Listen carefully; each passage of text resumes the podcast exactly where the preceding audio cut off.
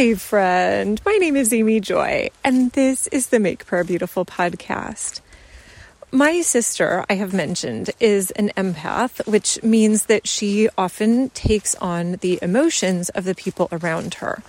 And one of our mutual friends asked her about that recently, and we talked about it a little bit because we realized we have come a long way in our understanding of what that does or how that happens in the last couple of years. And we were both like, wait a minute, have we really not talked about this very well? Have we not shared what we've realized and maybe made that available to the wider community? And if you guys have questions around this, ask, because it was astonishing for us to realize, wow, we even just two or three years ago, maybe at the beginning of twenty twenty, we really had not yet come into much of this understanding. So basically, here's how I would put it in the best words I have at this point. So as an empath, and I'm one as well, but to a lesser extent, if you are, to me, I think about it like there's a baseline that is me, Amy. And this is how I feel when I'm going about my life. And I'm usually pretty happy. And that's, it's not all the time. But generally speaking, I know what my baseline feels like. And then if I go into a place, um, let's say uh, I went into a, a meeting earlier this week and was... Um, I don't want to say I was overwhelmed, but I was very struck with the level of deep weariness. And I don't know if apathy would be quite the right word, but just kind of like overall gray blah.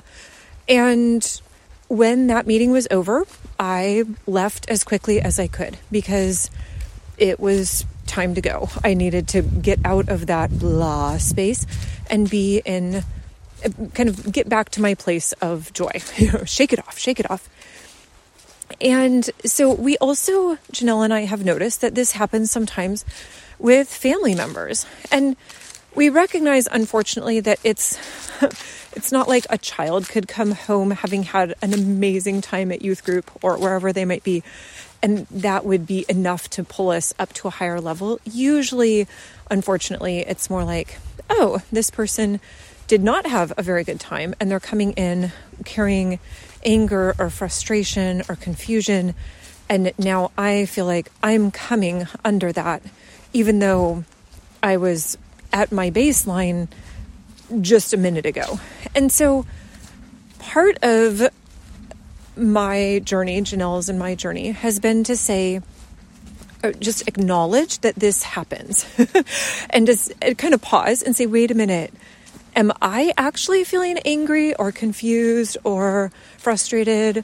Or is that actually just what I'm picking up from someone around me? And that's a really helpful thing to be able to acknowledge. Like, I'm feeling this. Is this actually mine? And so as we acknowledge what it is that we're sensing, then it's helpful to say, oh, that actually isn't mine. I don't, I don't want that as part of my experience. I'm going to refuse to enter into that and then do my best to return to my baseline. And there's different ways of doing that. I think even just acknowledging can be really helpful to say, okay, yep, it's, I'm not entering into that. Then I, depending on what it is that we're coming under, I think there is a spiritual element. So it could be that I would do deliverance around that.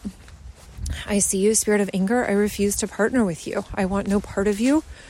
Go to Jesus and let him deal with you. And in the place of whatever anger I might be experiencing or feeling, Lord, I want to be perfectly at peace in the shalom that you offer. I, I receive your joy and your, your love. Something like that. And I know Janelle will often refer to the strong warfare prayer or the cutting free prayer. You can find those in the Good Spiritual Hygiene book that came out last year. It's available on Amazon, probably link in the show notes. And I pray those every morning. That's just, and sometimes more often than that, just um, I need to be able to reestablish a baseline on a regular basis. And it's not because there's anything wrong. That's actually just part of being in this world. So um, other other tips or helps in order to navigate that sense of, I guess, empathy coming under things. Um, I, I think it's helpful to be able to say, if you have been subject to being kind of, it's not even necessarily being jumped in the spirit, but dealing with the emotions of someone else coming under them, it's okay. It's, but it's, you have the option to grow up. It, it, not in like a, you're a child and now grow up. It, I didn't mean it like that. Um, it's more like you have the option to take authority. You have the option to mature and develop. Um, there's, there's greater things available is what I'm trying to express. That, you know, it says in the scriptures that the spirit of the prophets are subject to the prophets. And what I take that to mean is just because you're getting a prophetic word doesn't mean you have to blurt it out like you have diarrhea or something. You you actually get to control when you're speaking it. You get to ask the Lord, is this for now or is this for later? I have a, an impression or I have something. Is am I supposed to deliver it, or are you just offering it to me so that I can pray? Are you offering it to me so that I am in the know? And the Lord can guide you in that. And similarly then, when you're dealing with things around empathy, to be able to say, wow, I am always getting annoyed when I'm around this person. Well, Lord, I need you to teach me, not only teach me to pray, I need you to teach me what it looks like for me to have control of my own emotional makeup. What does it look like for me to be able to navigate dealing with a person who is more negative? What does it look like? How can I be subject to the Lord and carry who I am without coming under the weight of the other people around me? And then you walk it out with Jesus.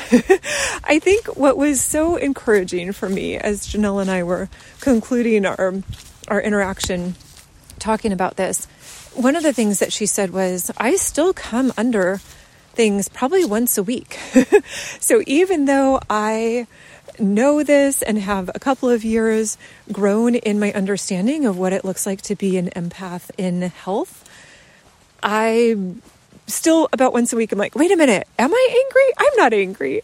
And so for me, even that was helpful to say, oh, good. We're all just growing in these sorts of things together, that it's, uh, it's actually okay to to say, I have grown so much, and yet this still happens to me once a week. Okay, not a problem. And I I don't know that Janelle goes to a ton of places in any given week.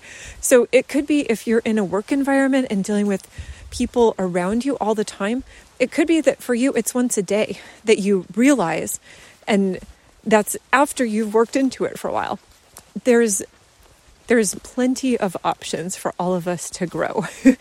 But also, it's helpful to know this, even if you have children that you're trying to raise up and grow into maturity, to be able to say, okay, we just went into that store. Are you angry because you're hungry and you're going to feel better if you eat something?